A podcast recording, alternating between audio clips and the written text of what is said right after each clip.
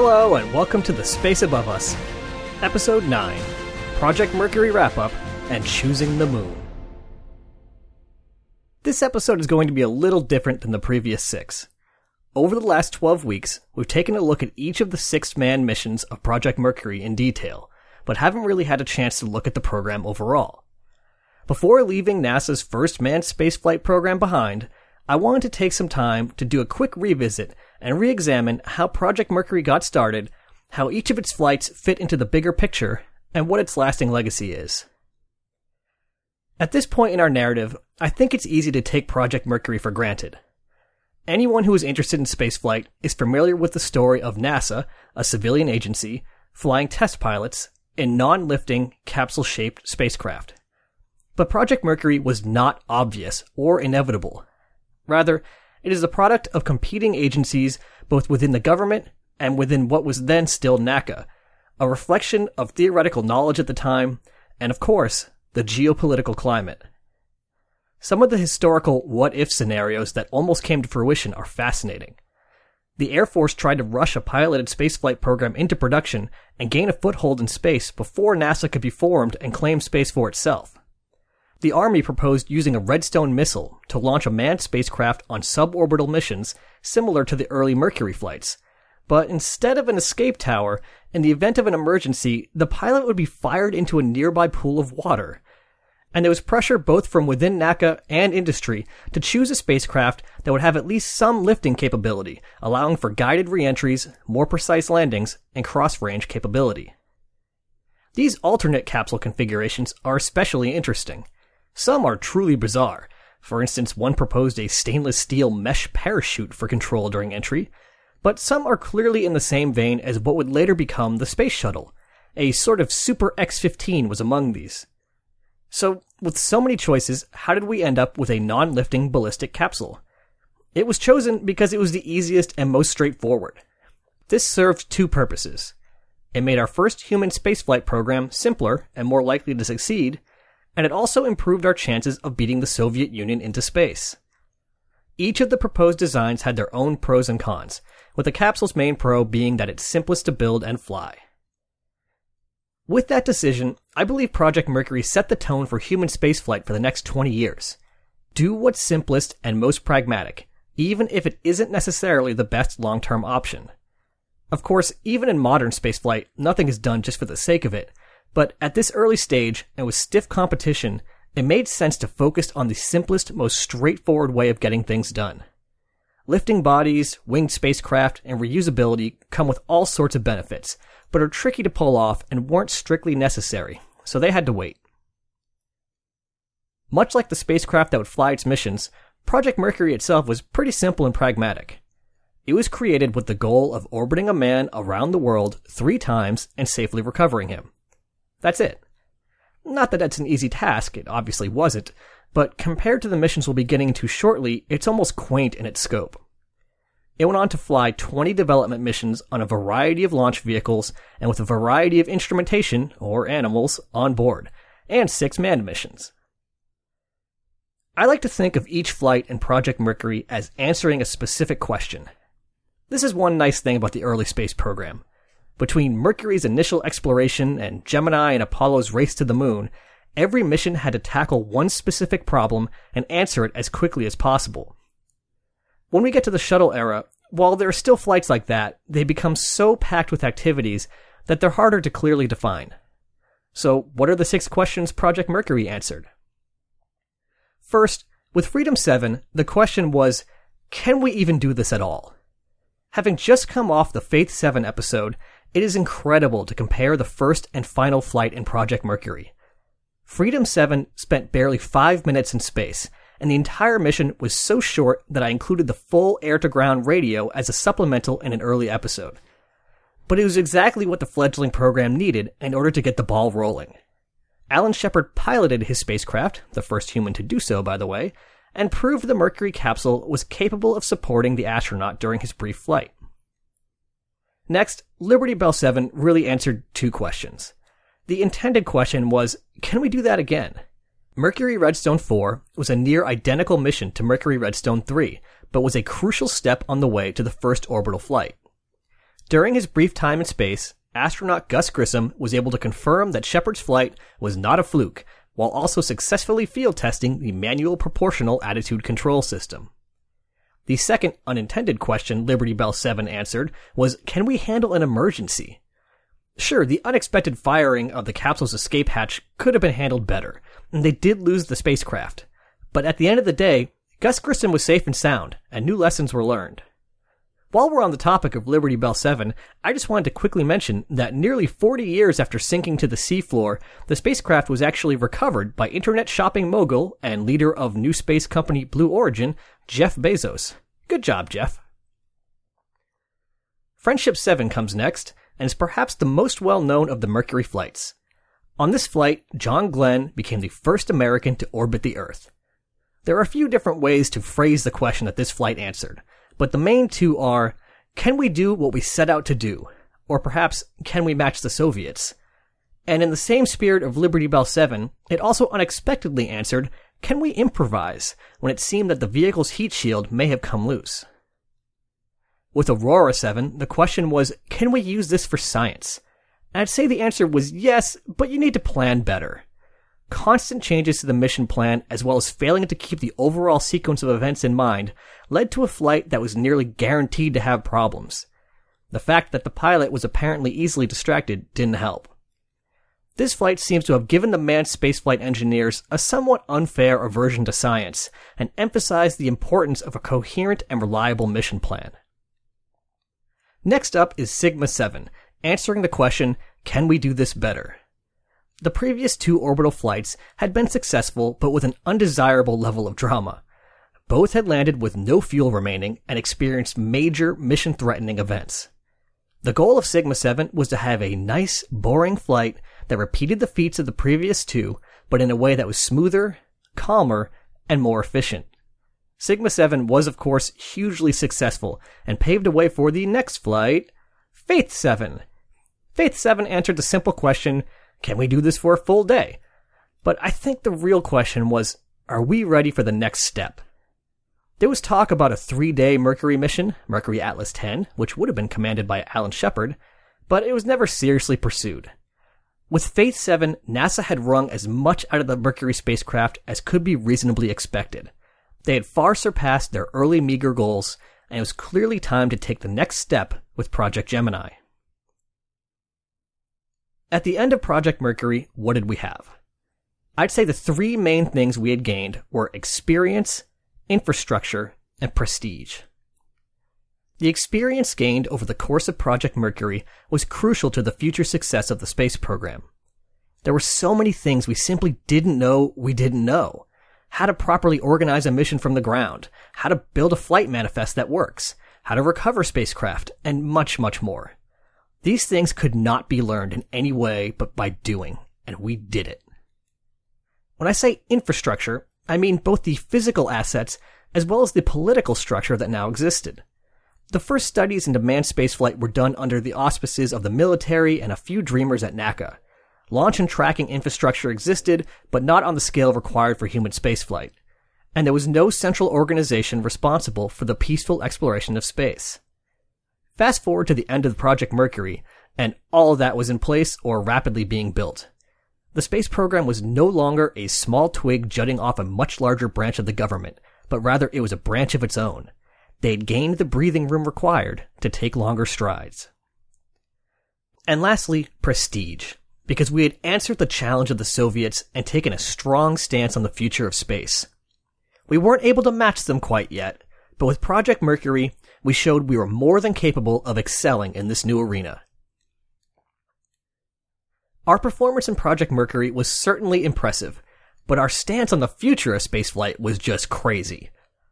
On May 25th, 1961, just 20 days after America's first short spaceflight, President Kennedy challenged the nation to land a man on the surface of the moon and safely recover him by the end of the decade. But how did we get to that point? Let's take a quick step back.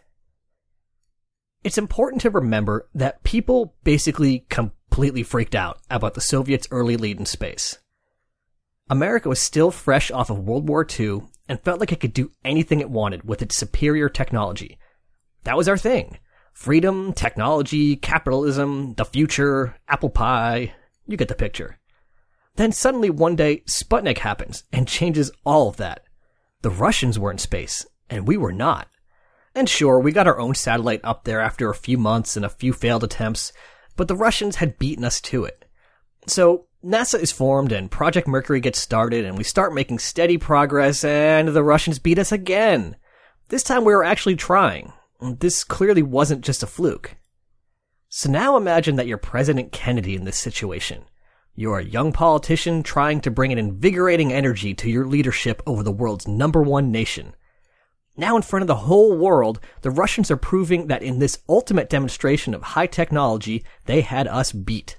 From a foreign policy standpoint, other nations would start to look at the situation and think, hmm, maybe there is something to this communism thing after all. From a domestic point of view, the American people would lose confidence in their country, and that would have repercussions in any number of areas. Kennedy was no great lover of space. I give him all the credit in the world for making the decision he's about to make, but I want that on the record. Kennedy's stance on space was that it was a highly visible metric of the capability of a nation, and he wanted to make sure that if anyone was going to be doing it, we were doing it best. Unmanned spacecraft clearly had their place, and I'm sure he wished he had a few more spy satellites instead of U 2s in the years to come. But Kennedy viewed manned spaceflight as a waste of money that could be put to use on more important issues. But with the rest of the world using it as a way to size up nations, and with the control of a new frontier at stake, Kennedy could simply not shy away from this battle, no matter how disinterested he may have been. This brings us to the moon landing. Kennedy asked what space related goal was sufficiently far away that we would have time to overcome the Soviets' early lead and beat them to it. The answer was the moon. It required the development of new technologies, new techniques, and a strong coordination between government and industry. Plus, it would take at least six years. If we chose to go to the moon and applied ourselves at full speed, we should be able to get there before the Russians. This decision was not quite as popular as you might think in some corners of NASA. The Apollo program is often looked back on as the high watermark for American achievement in space which isn't quite fair, but that's another point. Without being too much of a downer, let me be clear. The Apollo program was a completely unsustainable crash program that set NASA up for an uncertain second step after that first small one. I'm not saying it was the wrong decision, and I'm not saying we should regret the Apollo program, but it put a nuclear powered spotlight on not only human spaceflight, but one specific aspect of human spaceflight. Reusable spacecraft, space stations, advanced propulsion, and a good amount of science would all fall by the wayside in favor of the all-consuming need to land on the moon by the end of the decade. I'll talk more about that during the Apollo episodes, but I thought it was important to make clear why some NASA folks might be a little wary of this goal, even while others at the space agency and across the nation were ecstatic over it. One of the seminal moments of the space race was President Kennedy's speech given at Rice University on September 12, 1962 just a few weeks before the flight of Sigma 7. I considered reading a portion of the speech, as I did for Kennedy's words for Congress, but I couldn't bring myself to truncate this exceptional oration. I also didn't feel like I could do it justice with my own reading, so I've included here the full audio of President Kennedy's speech. I almost put it in a supplemental, but it's so core to this early phase of the space program that I decided to just include it in the main episode. However, it is about 18 minutes long, so no hard feelings if you want to skip ahead. Alright, here it is.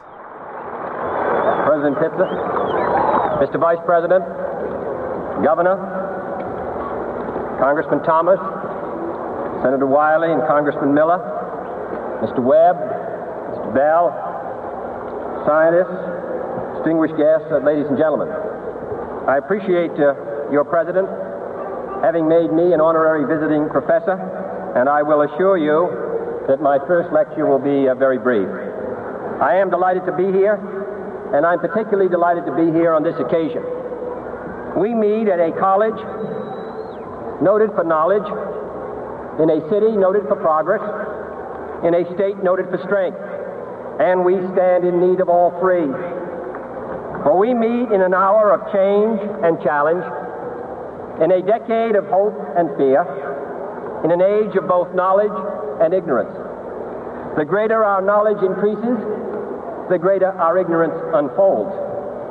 Despite the striking fact that most of the scientists that the world has ever known are alive and working today, despite the fact that this nation's own scientific manpower is doubling every 12 years in a rate of growth more than three times that of our population as a whole. Despite that, the vast stretches of the unknown and the unanswered and the unfinished still far outstrip our collective comprehension. No man can fully grasp how far and how fast we have come. But condense, if you will, the 50,000 years of man's recorded history in a time span of but a half a century. Stated in these terms, we know very little about the first 40 years, except at the end of them, advanced man had learned to use the skins of animals to cover them. Then, about 10 years ago, under this standard, man emerged from his caves to construct other kinds of shelter. Only five years ago, man learned to write and use a cart with wheels. Christianity began less than two years ago. The printing press came this year. And then, less than two months ago, during this whole 50 year span of human history, the steam engine provided a new source of power. Newton explored the meaning of gravity. Last month, electric lights and telephones and automobiles and airplanes became available. Only last week did we develop penicillin and television and nuclear power. And now, if America's new spacecraft succeeds in reaching Venus, we will have literally reached the stars before midnight tonight. This is a breathtaking pace. And such a pace cannot help but create new ills as it dispels old. New ignorance, new problems, new dangers. Surely the opening vistas of space promise high costs and hardships as well as high reward. So it is not surprising that some would have us stay where we are a little longer, to rest, to wait. But this city of Houston, this state of Texas, this country of the United States was not built by those who waited and rested and wished to look behind them.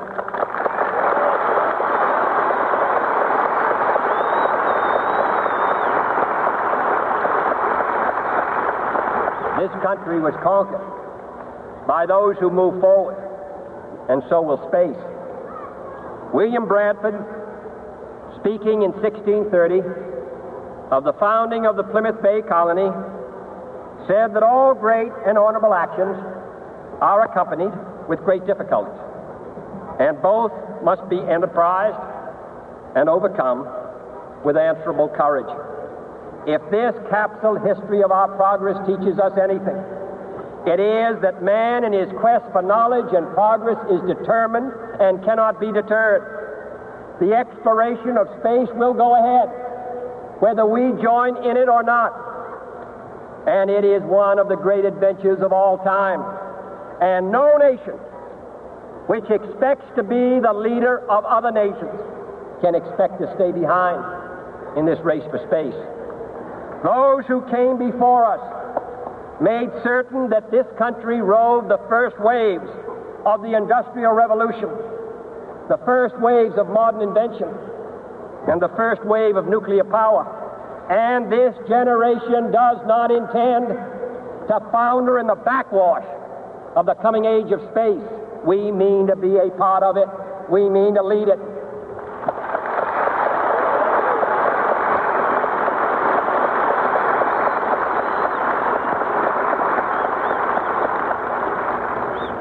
For the eyes of the world now look into space, to the moon, and to the planets beyond. And we have vowed that we shall not see it governed by a hostile flag of conquest, but by a banner of freedom and peace. We have vowed that we shall not see space filled with weapons of mass destruction, but with instruments of knowledge and understanding. Yet the vows of this nation can only be fulfilled if we in this nation are first, and therefore we intend to be first.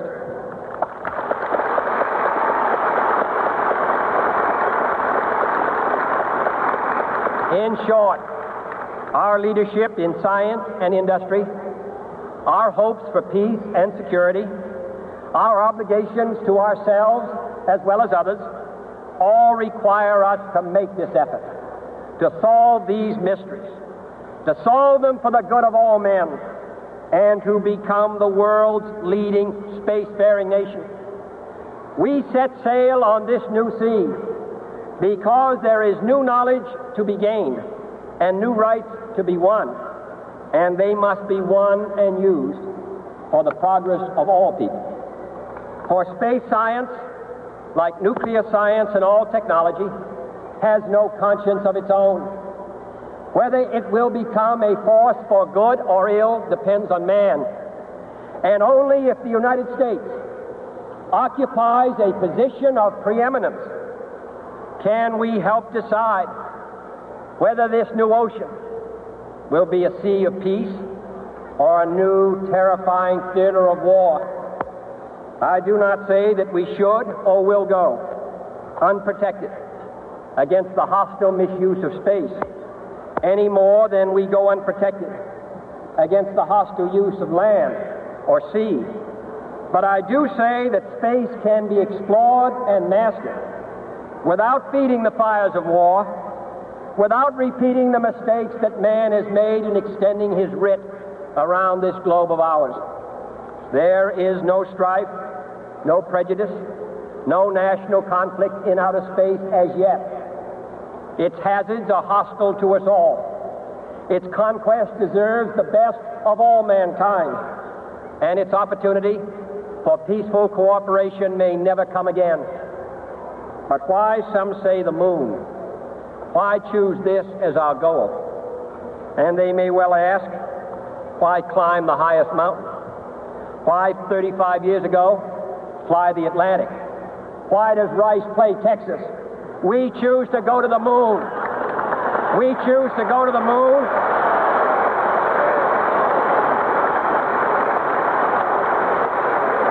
We choose to go to the moon in this decade and do the other things, not because they are easy, but because they are hard. Because that goal will serve to organize and measure the best of our energies and skills. Because that challenge is one that we're willing to accept, one we are unwilling to postpone, and one we intend to win, and the others too.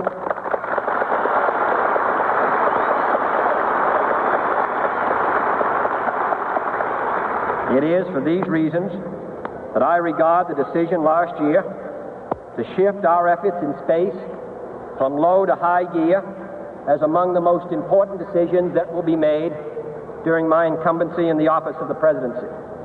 In the last 24 hours, we have seen facilities now being created for the greatest and most complex exploration in man's history.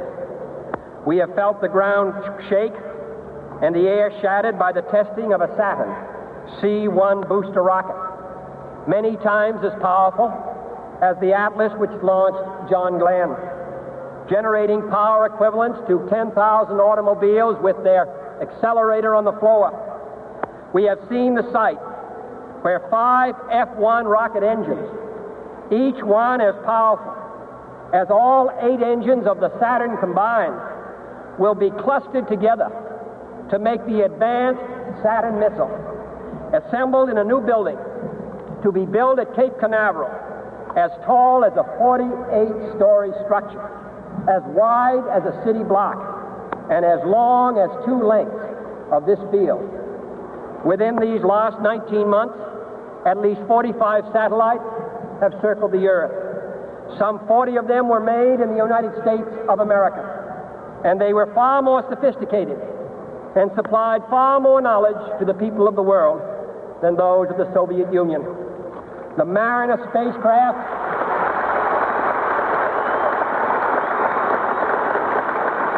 The Mariner spacecraft, now on its way to Venus, is the most intricate instrument in the history of space science. The accuracy of that shot is comparable to firing a missile from Cape Canaveral and dropping it in this stadium between the 40 yard lines. Transit satellites are helping our ships at sea to steer a safer course. TIROS satellites have given us unprecedented warnings of hurricanes and storms, and will do the same for forest fires and icebergs. We have had our failures, but so have others, even if they do not admit them, and they may be less public. To be sure, to be sure, we are behind, and will be behind for some time in manned flight.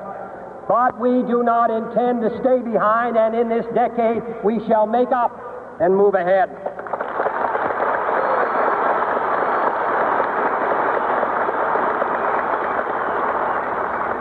The growth of our science and education will be enriched by new knowledge of our universe and environment, by new techniques of learning and mapping and observation, by new tools and computers for industry, medicine, and the home as well as the school. Technical institutions such as Rice will reap the harvest of these gains. And finally, the space effort itself, while still in its infancy, has already created a great number of new companies and tens and thousands of new jobs. Space and related industries are generating new demands in investment and skilled personnel.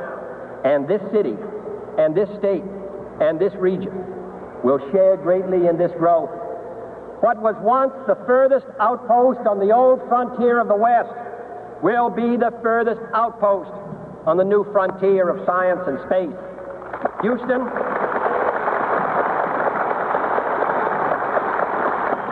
Your city of Houston, with its manned spacecraft center, will become the heart of a large scientific and engineering community.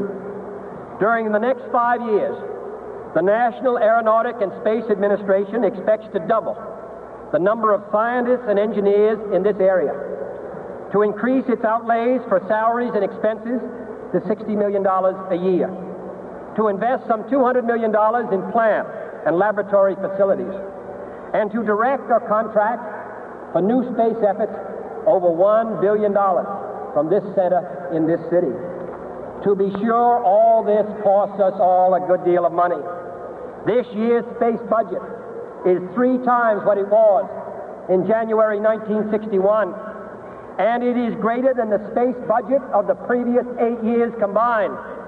That budget now stands at $5 billion, $400 million a year, a staggering sum, though somewhat less than we pay for cigarettes and cigars every year.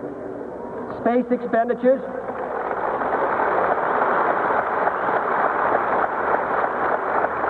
Space expenditures will soon rise some more from 40 cents per person per week to more than 50 cents a week for every man, woman, and child in the United States. For we have given this program a high national priority, even though I realize that this is, in some measure, an act of faith and vision. For we do not now know what benefits await us. But if I were to say, my fellow citizens, that we shall send to the moon 240,000 miles away from the control station in Houston, a giant rocket more than 300 feet tall, the length of this football field, made of new metal alloys, some of which have not yet been invented, capable of standing heat and stresses several times more than have ever been experienced, fitted together with a precision better than the finest watch carrying all the equipment needed for propulsion, guidance, control, communications, food, and survival on an untried mission to an unknown celestial body and then return it safely to Earth, re entering the atmosphere at speeds of over 25,000 miles per hour, causing heat about half that on the temperature of the sun, almost as hot as it is here today, and do all this, and do all this, and do it right, and do it first before this decade is out, then we must be bold.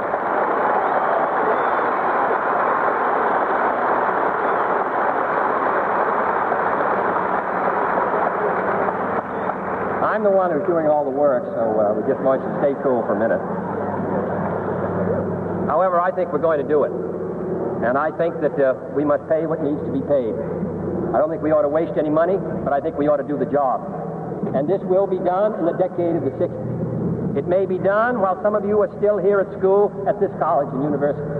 It will be done during the terms of office of some of the people who sit here on this platform. But it will be done. And it will be done before the end of this decade. And I am delighted that this university is playing a part in putting a man on the moon as part of a great national effort of the United States of America.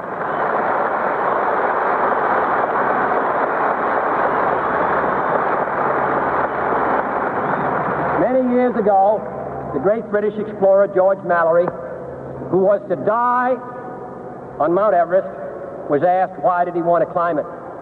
He said, because it is there. Well, space is there. And we're going to climb it. And the moon and the planets are there. And new hopes for knowledge and peace are there. And therefore, as we set sail, we ask God's blessing on the most hazardous and dangerous and greatest adventure on which man has ever embarked. Thank you.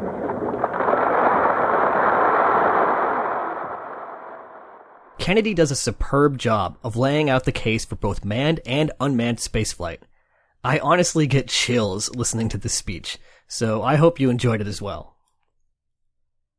Kennedy firmly set the nation's sights on the moon, but in order to get to the moon, we are gonna have to develop some new techniques and capabilities. The most important of these were orbital rendezvous, getting two vehicles in orbit to gently meet in space, extravehicular activity, usually known as spacewalks, and long duration flight. The moon's pretty far away. As Project Mercury wound down, NASA turned its attention to the program that would teach us these techniques, Project Gemini. But before the first flight of Gemini, another corner of NASA slipped the surly bounds of Earth. So join me in two weeks to learn about the experimental rocket plane that paved the way for the future space shuttle, the X 15. Ad Astra, catch you on the next pass.